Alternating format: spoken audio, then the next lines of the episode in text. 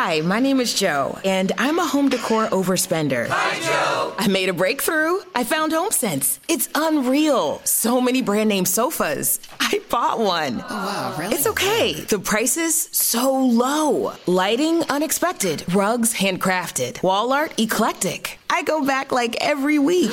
no, it's always different. New unique decor, same great savings every time you go. Field trip. HomeSense, standout pieces, outstanding prices.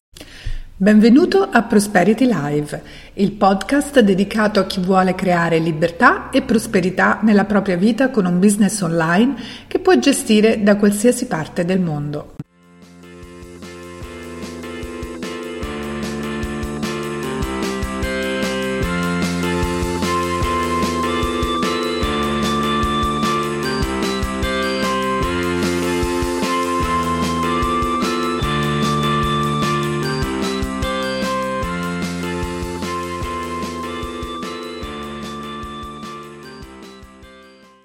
Benvenuti a Prosperity Live. Questo è il nuovo episodio e con questo nuovo episodio iniziamo pure una nuova stagione di questo podcast come vi avevo già accennato alla fine dell'episodio precedente. Una nuova stagione perché non sarò più sola, eh, non ci saranno quindi più soltanto i miei monologhi quando non ho ospiti, ma condividerò questo spazio insieme a una persona che stimo tantissimo, eh, Daniele Herrera, che insieme al suo socio Simone Racioppo hanno una società che si chiama Global Consulting e sono i partner tecnologici di Project Prosperity. Quindi collaboriamo da tempo, sono il mio braccio eh, tecnologico e operativo. Benvenuto Daniele. Grazie Paola, grazie mille dell'invito, è un piacere partecipare con te eh, in questo nuovo progetto. E quindi io e Daniele continueremo con le interviste a specialisti in varie aree del, del, business online, vi racconteremo tante storie, ma ci faremo anche delle belle chiacchierate su alcuni aspetti del business che poi ci riguardano da vicino e iniziamo proprio oggi con una di queste cose. Ho voluto iniziare con questa nuova era di, Pro- di Prosperity Live parlando di un argomento eh, molto importante oggi e sul quale io invece sono poco ferrata, che è l'e-commerce. Quindi oggi Daniele ti bombardo di domande. Okay. Bene, sono pronto. Eh, che facciamo veramente io faccio quella che non sa assolutamente nulla e che vuole sapere tutto perché sta pensando a un eventuale e-commerce, ok? D'accordo, d'accordo. Allora, innanzitutto dici un po' qualcosina. Quando si parla di e-commerce, di che parliamo? Allora, l'e-commerce è una proiezione di un negozio fisico ma online ed è una tendenza eh, molto affermata nel mondo, ma sta crescendo molto anche in Italia. Pensate che tra il 2014 circa il 2016 abbiamo avuto una crescita degli e-commerce del 26%. Va detto che comunque il nostro paese non è tra i primissimi eh, fruitori di e-commerce, anche se la tendenza, come ho già detto, è positiva. Diciamo che eh, i grandi come Amazon eh, piuttosto che eBay eh, stanno un po' monopolizzando la scena, ma questo non vuol dire che l'Italia non sia in fermento. Quindi anche il bel paese sta capendo che il commercio digitale è un'opportunità importante e permette di fatto anche a chi eh, vuole aprirsi un piccolo eh, business online eh, di, di, farlo senza eh, avere quelle spese incombenti ed elevate eh, rispetto all'aprirsi un negozio fisico. Ecco, proprio questo, no? a me è capitato di sentire, ehm, conosco per esempio dei commercianti per i quali io ved- vedrei benissimo eh, l'e-commerce, sono tutti un pochino così reticenti perché hanno paura di mettersi dentro qualcosa di molto complesso oltre ai costi, ma proprio com- complesso nell'organizzazione e nella gestione. Che, che dici a questo proposito?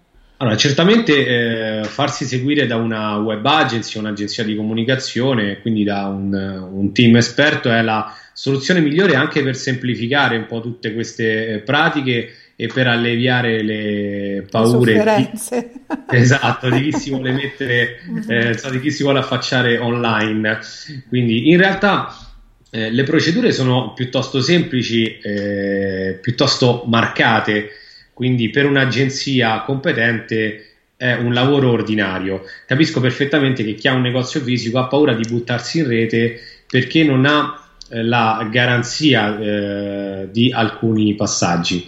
Le prime cose da fare sicuramente sono a livello fiscale, quindi comunicare semplicemente al proprio fiscalista o commercialista eh, che si vuole aprire un negozio online. Eh, Scusa, eh, ti interrompo sì. un secondo. Se, tu, adesso noi stiamo parlando di chi ha già un'attività. Eh, sì, un'attività sì, commerciale e quindi questa è un'estensione. Poi parleremo anche di chi parte da zero. D'accordo, okay. perfetto. Mm-hmm. Sì, sì, sì, okay. esatto. Mm-hmm. Ma la, la, procedura di inizio in realtà non è molto differente tra i due, insomma, al di là poi del, di quella che è l'analisi della, dell'attività. Mm-hmm. Un commerciante ha già un'attività fisica, quindi insomma mm-hmm. seguirà delle dinamiche leggermente differenti. Comunque, ecco, una volta fatta la comunicazione eh, al proprio commercialista, lui si occuperà di quello che è la pratica amministrativa in sé per sé. Dopodiché ci si rivolge a, alla web agency o all'agenzia di comunicazione di turno e questa curerà di fatto per chi vuole affacciarsi online tutta quella che è eh, la strategia eh, della realizzazione di un e-commerce. Quello che posso dire è che a livello poi eh, pratico eh, per realizzare un e-commerce vengono utilizzati eh, ovviamente dei software. Famose sono le piattaforme mm. utilizzate, ce ne sono eh, molte in realtà, alcune magari riescono ad eccellere in particolar modo. C'è Magento, c'è la piattaforma WooCommerce, quindi l'estensione e-commerce del famoso WordPress, piuttosto eh, che PrestaShop, una piattaforma nata in Francia, anch'essa eh, sta prendendo parecchio piede. Ecco, che cosa ti offrono queste piattaforme, tanto per dare un'idea, no?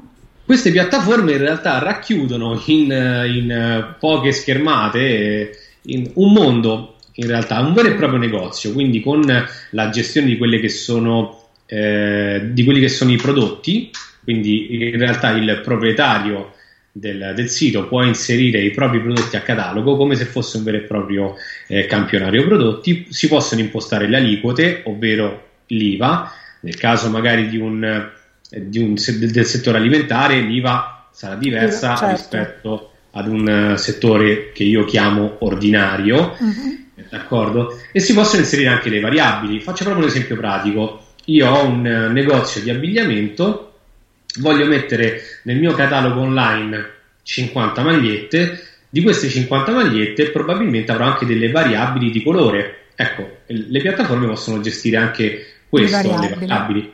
Non solo, altro eh, elemento importante sono le spedizioni Beh, il, la piattaforma e-commerce gestisce anche questo, collegandosi di fatto ai maggiori corrieri nazionali.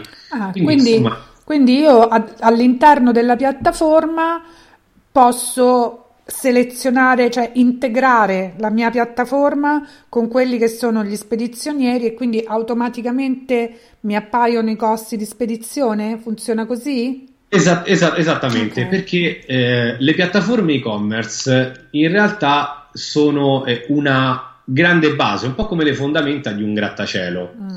Sulle piattaforme si montano i cosiddetti plugin, ovvero dei piccoli programmini accessori che estendono la funzionalità della piattaforma. Nel caso delle spedizioni, come abbiamo detto, esistono dei, dei plugin, quindi dei, dei software aggiuntivi che vengono integrati all'interno della piattaforma e che quindi sono già in un certo senso preconfigurati direttamente dal, dal produttore e questo è un vantaggio non indifferente perché comunque permette di estendere questa grande funzionalità. Detto questo, le spedizioni, rimanendo in tema, si possono evidentemente personalizzare a seconda dell'articolo che viene spedito. Pensa che nel 2009, quando io ho iniziato la mia avventura su internet, all'epoca iniziai con un, con un blog e, e all'epoca mi piaceva molto fare, io facevo ceramica, dipingevo eh, e quindi mi ero così interessata a, a, un eventuale negozio online e quindi feci le mie ricerche. All'epoca queste integrazioni non esistevano, quindi veramente nel giro poi di, di pochi anni c'è una, una grande rivoluzione no? Nelle, nelle, nel fare business online e quindi anche su queste piattaforme.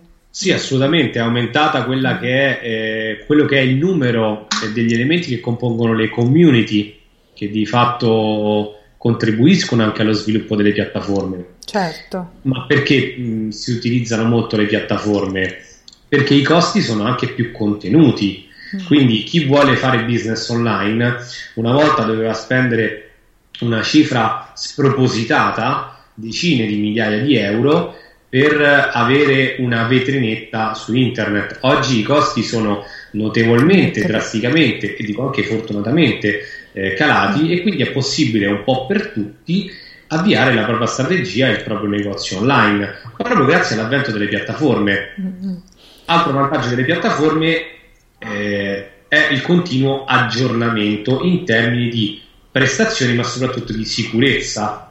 Ricordiamo certo. che attraverso gli e-commerce passano dati di pagamento. Certo, dati sensibilissimi. Mm-hmm. Esatto, mm-hmm. quindi parliamo di e dati demografici, quindi apro parentesi, come nome, cognome, indirizzo, eccetera, e dati bancari di fatto. Certo, carte di credito, certo. Politico bancario, piuttosto che dati PayPal, certo. eccetera. Per cui è fondamentale che una piattaforma sia anche sicura, sempre nel rispetto delle normative vigenti. Mm, mm, mm.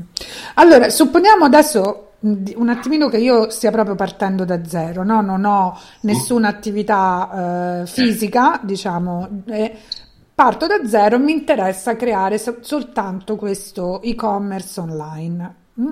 Quindi la- so che la prima cosa che devo fare è avere una partita IVA, ma non basta la partita IVA, deve essere registrata in Camera di Commercio, questo lo so. eh? Dopodiché scelgo la piattaforma, giusto? Esattamente. Okay. Ripeto, noi ne consigliamo tre in genere, le ripeto anche per chi ci ascolta, Magento, uh-huh. WooCommerce, quindi l'estensione e-commerce di WordPress uh-huh. e PrestaShop. In realtà ve ne sono molte altre, mh, più o meno eh, ben considerate, però queste sono le tre principali che, che vogliamo consigliare.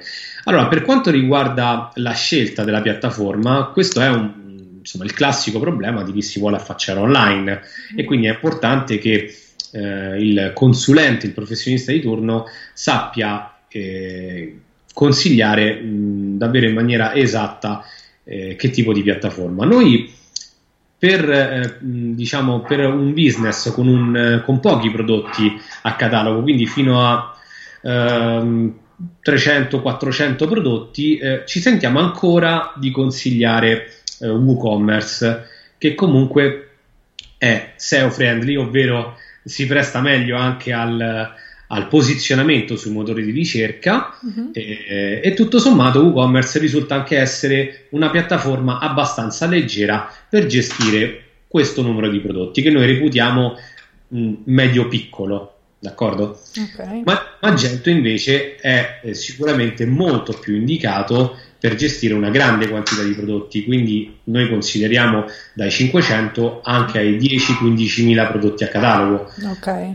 Quindi parliamo comunque di una struttura diversa, Magento anche a livello di sicurezza garantisce quel qualcosa in più e poi ricordiamoci sempre che Magento è gruppo eBay e quindi alle spalle ha in realtà un know-how eh, spiccatissimo per quanto riguarda la vendita online.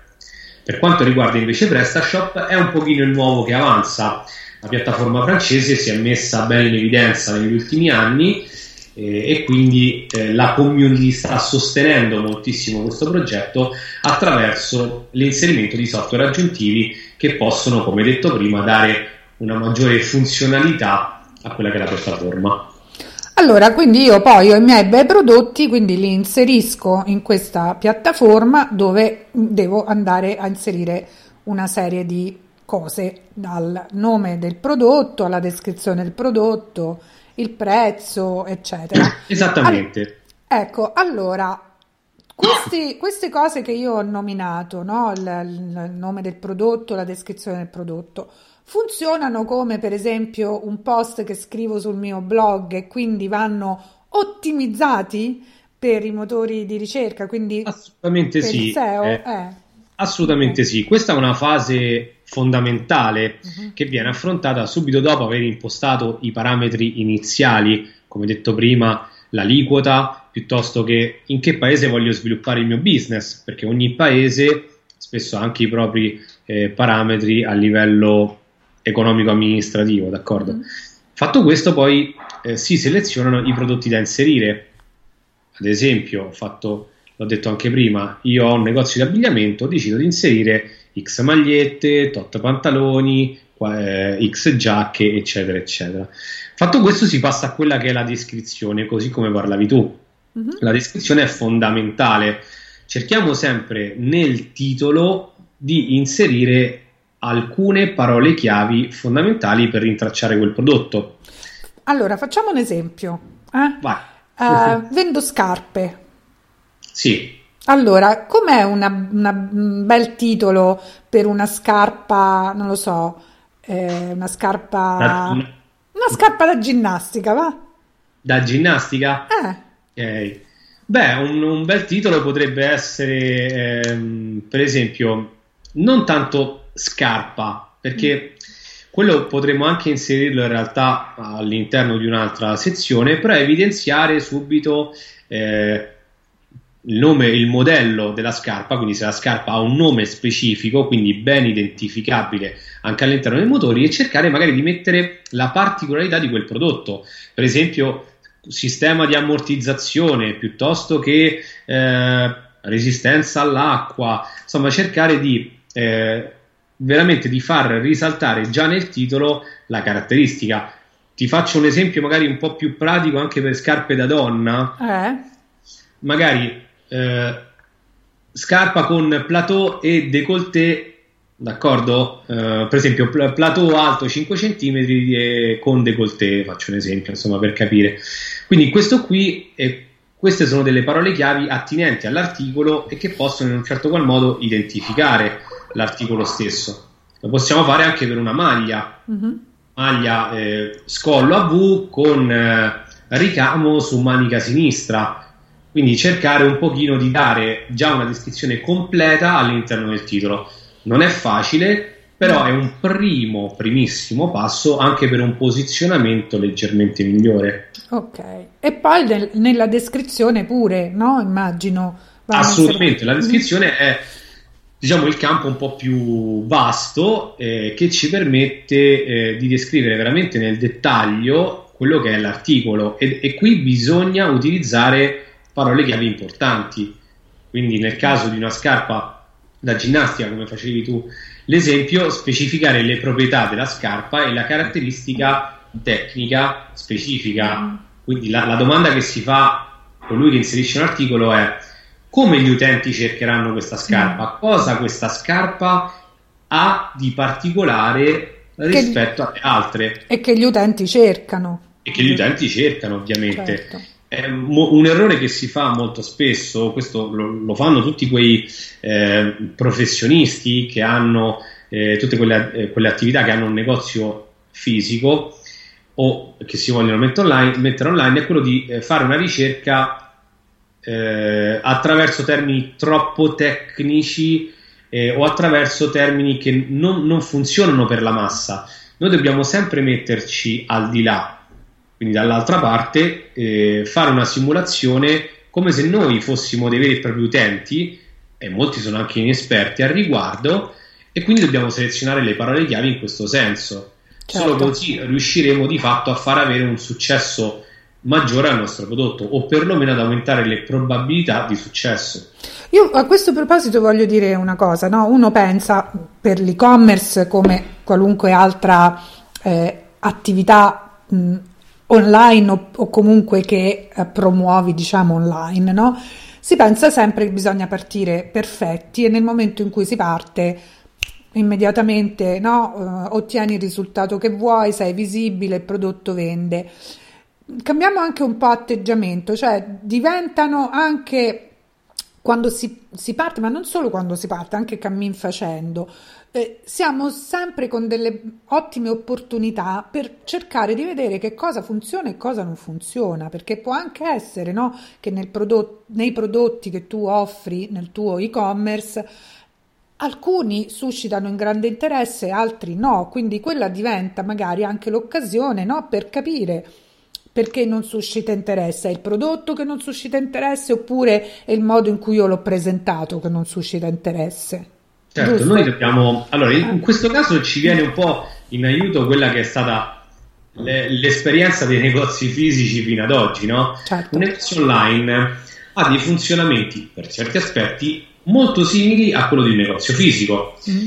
Immaginiamo sempre il mio famoso negozio di abbigliamento ci sono magari pantaloni che posso vendere, pantaloni che invece non riesco a vendere, magliette che possono funzionare come prodotto, magari magliette che non riesco di far funzionare. In quel caso che cosa, eh, che cosa posso fare? Sicuramente giocare sulla leva del prezzo per quei prodotti che non riesco a vendere, quindi deprezzarli per cercare di venderli in qualche modo, o se proprio davvero non riesco a venderli, o ritirarli, d'accordo? Eh, o sicuramente non li riordinerò più. Certo, Vedo certo. che in questo caso la strategia legata a quel prodotto specifico non ha funzionato.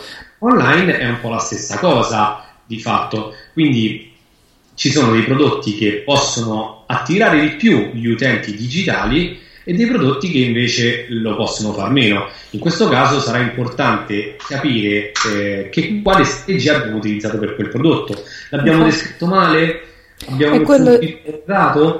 Quello eh. dicevo perché mentre nel negozio fisico no, tu hai il rapporto con il cliente, glielo proponi no, il prodotto e il cliente ti dice non mi piace, non mi interessa, cioè hai un, un riscontro lì per lì, no?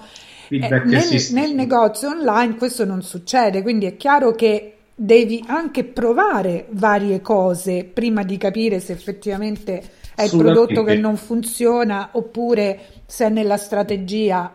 Assolutamente, no? eh, mentre nel negozio fisico, come tu giustamente dicevi, hai un feedback rapido, istantaneo, in tempo reale, sull'e-commerce eh, questo non avviene, eh, non c'è questa comunicazione in tempo reale, quindi le carte che noi ci giochiamo, la comunicazione che noi facciamo, deve essere veramente mh, studiata ad hoc, proprio perché dall'altra parte difficilmente avremo un, un, feedback di un certo tipo, almeno che un utente magari non ci invia, e questo sarebbe anche molto gradito, un feedback specifico per un determinato prodotto. Certo. Eh, questo in genere non succede, quindi qui sarà importante giocare sulla leva della comunicazione, sulla leva eventualmente del prezzo, quindi veramente per ogni prodotto consiglio di avere una strategia, magari piccola, però ben specifica, perché un prodotto non è mai uguale all'altro. Certo. Potrebbe avere addirittura dei pubblici, uso questo termine particolare, dei pubblici differenti. Certo. Questo è importante. Per quanto riguarda invece il lancio dell'attività online, non è detto che quando si parte si deve essere perfetti al 100%, un po' quello che dicevi tu prima. Pensate per esempio ai grandi software che vengono lanciati online o magari a, agli smartphone che vengono lanciati con il software al, al day one, quindi al primo giorno in realtà eh, quanti aggiornamenti escono dopo, no? Eh, tantissimi. Certo. Pensate per esempio anche ai, ai, famosi software Windows o ai software di Apple che magari escono il giorno tot e poi subito dopo una settimana, dopo un mese, dopo 15 giorni, dopo due mesi fanno uscire aggiornamenti magari anche importanti che vanno a risolvere delle criticità. Questo perché molto spesso quando si mettono dei software online in realtà non, sono definitivi, ma comunque possono avere dei difetti di crescita, un po' come, come un bambino che ha le prime esperienze. Certo. È molto bravo, sta crescendo bene, però sicuramente deve migliorare. Ecco, questo è importante anche per chi eh, apre un, un, business online, quindi il proprio e-commerce può essere costantemente migliorato, costantemente aggiornato.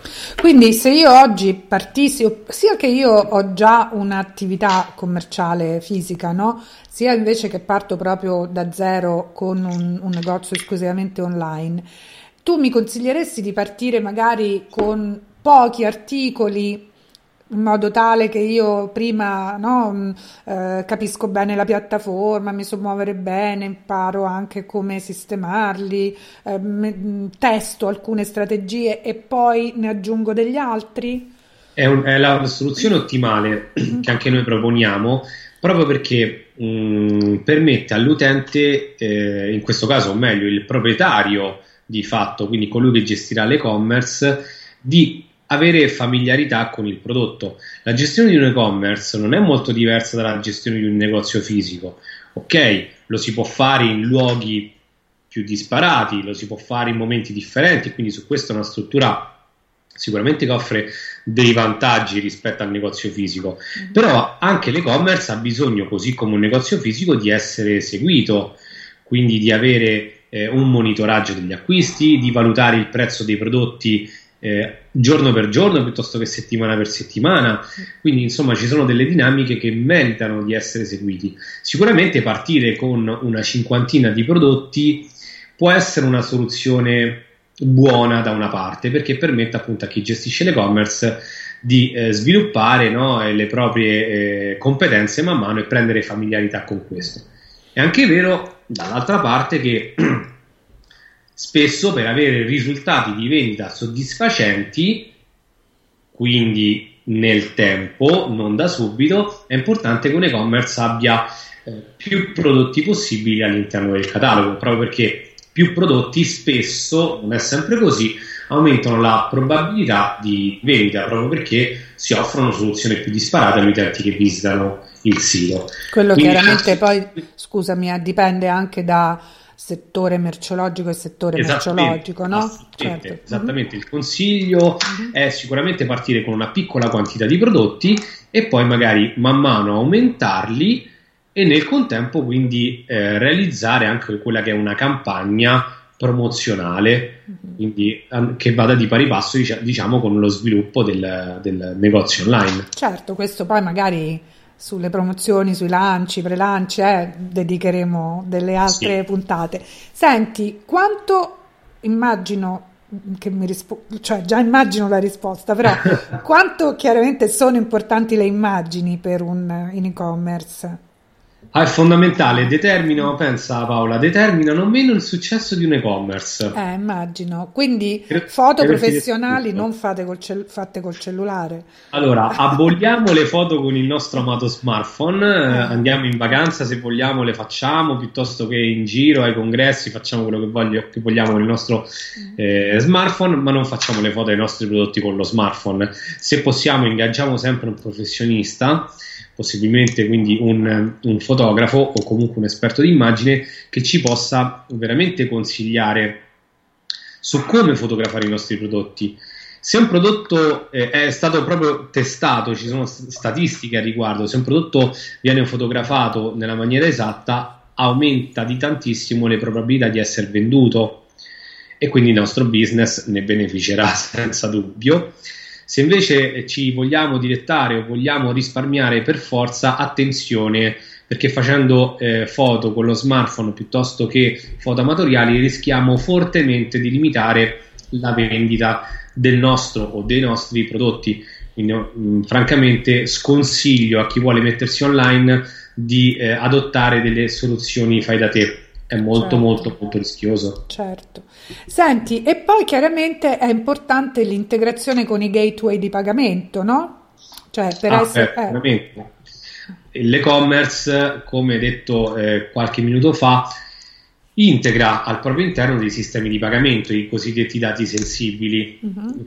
Bisognerebbe aprire un altro focus, però parlando adesso nello specifico dei dati di pagamento, possiamo dire che eh, in realtà l'e-commerce integra al suo interno tre sistemi di pagamento in genere. Uno è il bonifico bancario, un altro è l'utilizzo della carta di credito e un altro è un sistema di pagamento collettivo, io lo chiamo, ovvero il PayPal della situazione. Ve ne sono anche altri in realtà, però questi sono sì, i tre sì. più, più utilizzati. Il consiglio se diciamo si vuole cercare di ottimizzare un pochino il budget è quello di accettare dei pagamenti tramite PayPal che è un sistema molto sicuro, è un sistema diffusissimo, sì. tra l'altro eh, c'è sempre il gruppo eBay in mezzo, quindi che sponsorizza fortemente PayPal e soprattutto è un sistema che eh, diciamo dona eh, all'utente una, un certo grado di sicurezza nel pagamento. Sì, sì, io lo da. uso personalmente pure, pure io per le, mie, per le, mie, cose, bisogna tenere presente che ci sono dei costi, questo va detto, sì. che chiaramente vanno mh, considerati nel momento in cui si, si decide il prezzo del prodotto, no? Esattamente, perché eh, mm. creare un, un account PayPal business è gratuito, eh, sì, quindi sì. la creazione è gratuita, ma attenzione perché eh, comunque eh, sulle transazioni PayPal trattiene una eh, piccola percentuale. Eh, neanche quindi, piccoli. E neanche tanto piccola, diciamo la verità. Sì, sì, perché credo che è un 3, 3,5 più, sì, insomma, a seconda del diciamo, volume. 3,5 sì. 4, quindi, esatto. Eh, mm-hmm. sì. E, e attenzione, attenzione, anche al, al periodo di apertura, perché ad oggi è così in realtà nel tempo queste, queste percentuali potrebbero comunque subire sì, delle... sì, comunque eh. devo dire che poi sono sempre molto precisi perché quando ci sono delle variazioni alle condizioni contrattuali, insomma, avvertono eh, sempre e, e, insistono anche che si vada a prendere visione di queste variazioni. Quindi, insomma, non ci sono sorprese. Ecco. No, no. Altro elemento importante di PayPal, dicevamo, mm. eh, al di là della eh, sicurezza del pagamento, quindi della transazione, i nostri dati sensibili non verranno di fatto persi nel, nell'etere o chissà dove, è sicuramente anche la garanzia di rimborso nel caso in cui sì. eh, il proprietario del negozio non dovesse spedire la merce o non dovesse fornire quindi il prodotto o servizio. Beh, PayPal ha un ufficio legale apposito che permette di seguire tutte queste pratiche e nella maggior parte dei casi riesce anche a rimborsare eh, l'utente che quindi è di fatto protetto anche sotto questo aspetto. Assolutamente, assolutamente, Per quanto riguarda invece gli altri sistemi di pagamento, qui vengono in, in gioco i famosi plugin, quindi software accessori a livello bancario. Alcune banche mettono proprio a disposizione il proprio, il proprio plugin, quindi il proprio programma accessorio eh, per effettuare transazioni bancarie piuttosto che con carta di credito.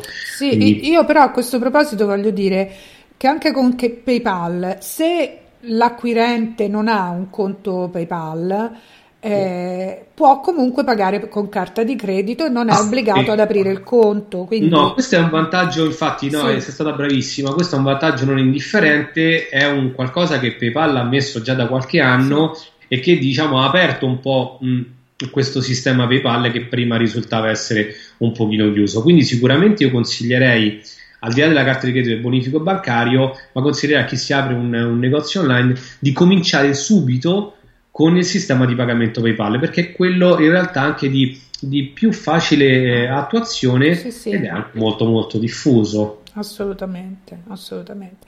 Senti, allora, eh, poi c'è un altro aspetto. Allora, supponiamo sempre che io non abbia un negozio fisico già, quindi io devo pensare pure ad avere un magazzino, no? Giusto per i, per i miei prodotti.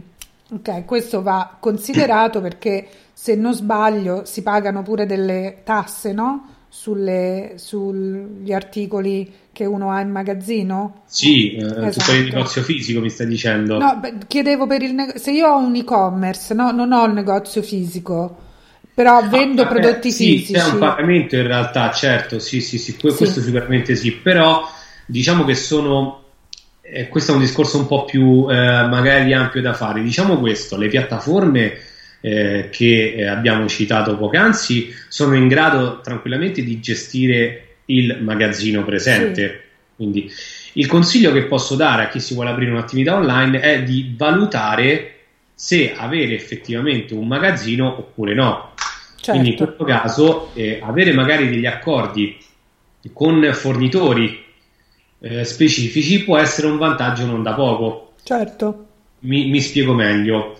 Sono un venditore di magliette, ma nella mia eh, diciamo nella mia, nel, nel, mio codice Ateco piuttosto che non ho eh, di fatto prevista la presenza di un magazzino. In questo caso eh, il cliente che compra la maglietta sul mio sito può comunque eh, ugualmente avere la maglia perché? Perché io posso accordarmi magari con reale produttore di magliette e effettuare una spedizione in dropshipping, ovvero fare in modo che il fornitore, il mio fornitore, riesca a spedire direttamente col mio marchio la maglietta al cliente. Questo è un consiglio eh, importante che do a chi si vuole aprire un negozio online e magari non vuole avere l'incombenza del magazzino e delle spedizioni. E delle spedizioni. Perché anche quelle, ovviamente, no? Io devo prendere accordi con uno spedizioniere che deve venire a prendere l'articolo spesso, fisico, esatto. Molto spesso i fornitori, eh, cioè i, i, le aziende che effettuano dropshipping, e se cercate, insomma, ce ne sono alcune, hanno già degli accordi con i corrieri, per cui a voi basta soltanto ehm, accordarsi con chi fa dropshipping, è esatto. tutto compreso.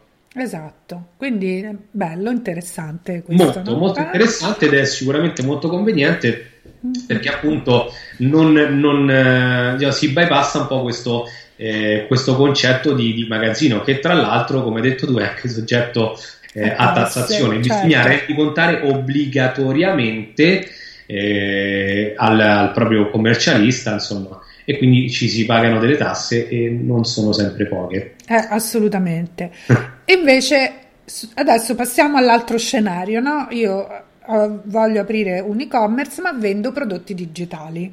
Qua le cose sì. sono più semplici. Beh, sì, sono molto più semplici perché in realtà non è previsto, o meglio, forse non ancora, eh, un, un, magazzino di fatto eh, per cui non, questi problemi non ce ne sono. Anche perché spesso questi prodotti digitali stanno su cloud, quindi lo vedo un po', un po', complicato. No?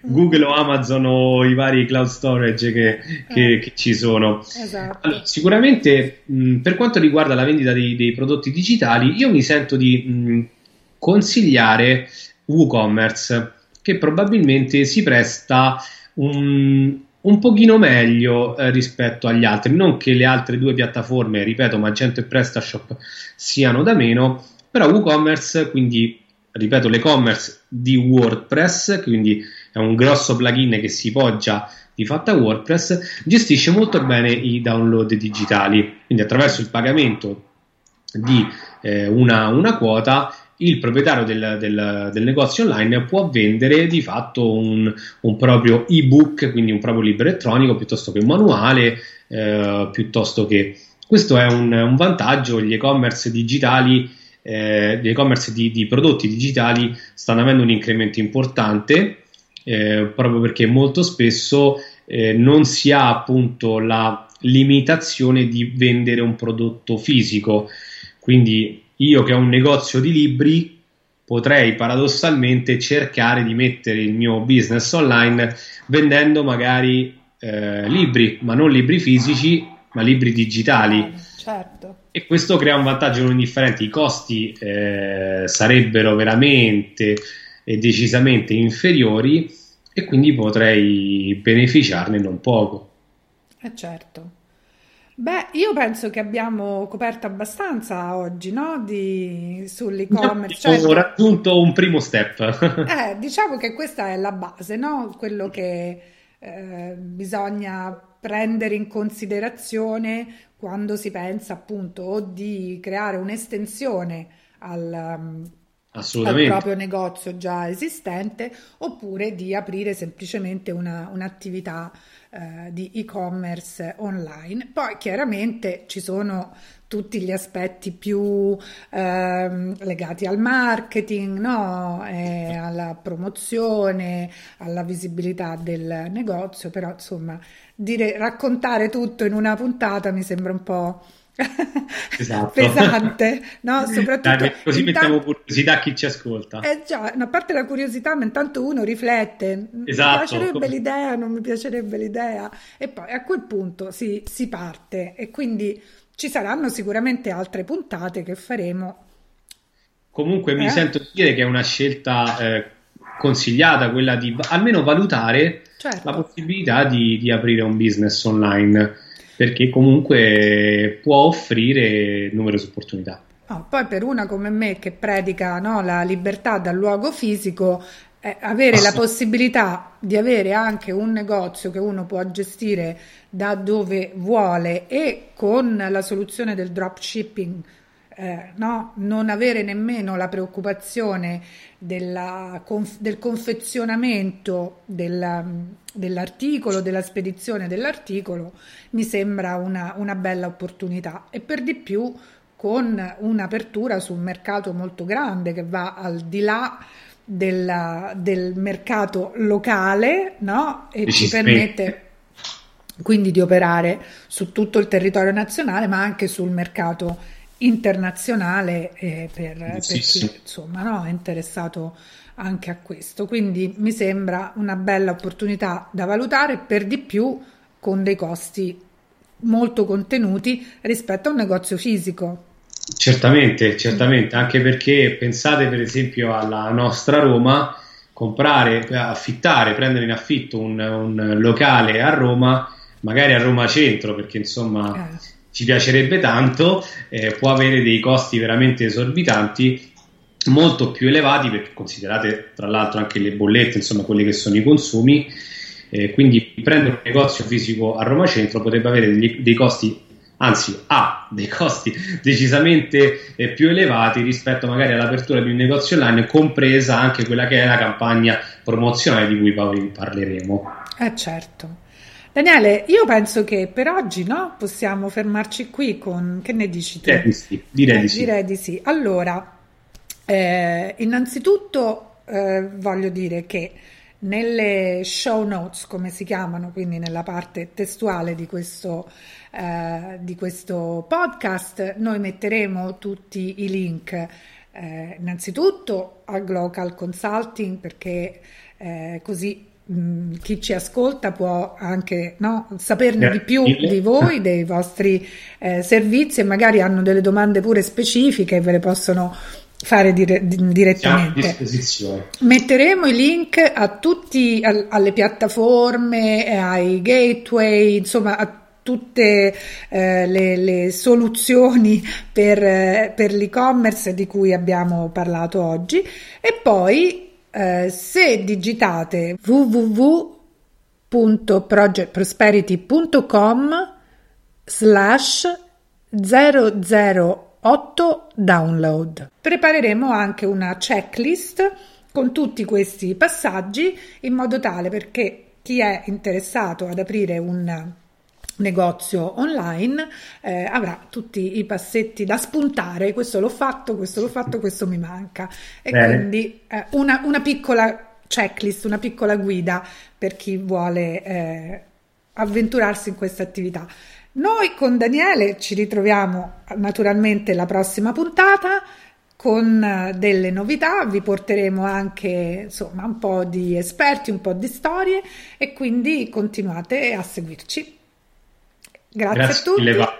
Grazie a tutti voi che ci avete ascoltato. e benvenuto on board, Daniele. eh? Fare- eh, no, sono, sono contenta perché mi piace rendere questo podcast bello eh, animato e insomma penso che con le, le nostre rispettive esperienze potremmo dare molto di più a chi ci È stata la ascolta. prima di, eh, di una, diciamo, la prima esperienza, ma sicuramente ci saranno, ce ne saranno altrettante. Sono contentissimo di aver aderito a questo tuo progetto, anzi grazie di nuovo per l'invito. Bene, arrivederci a tutti. Ciao!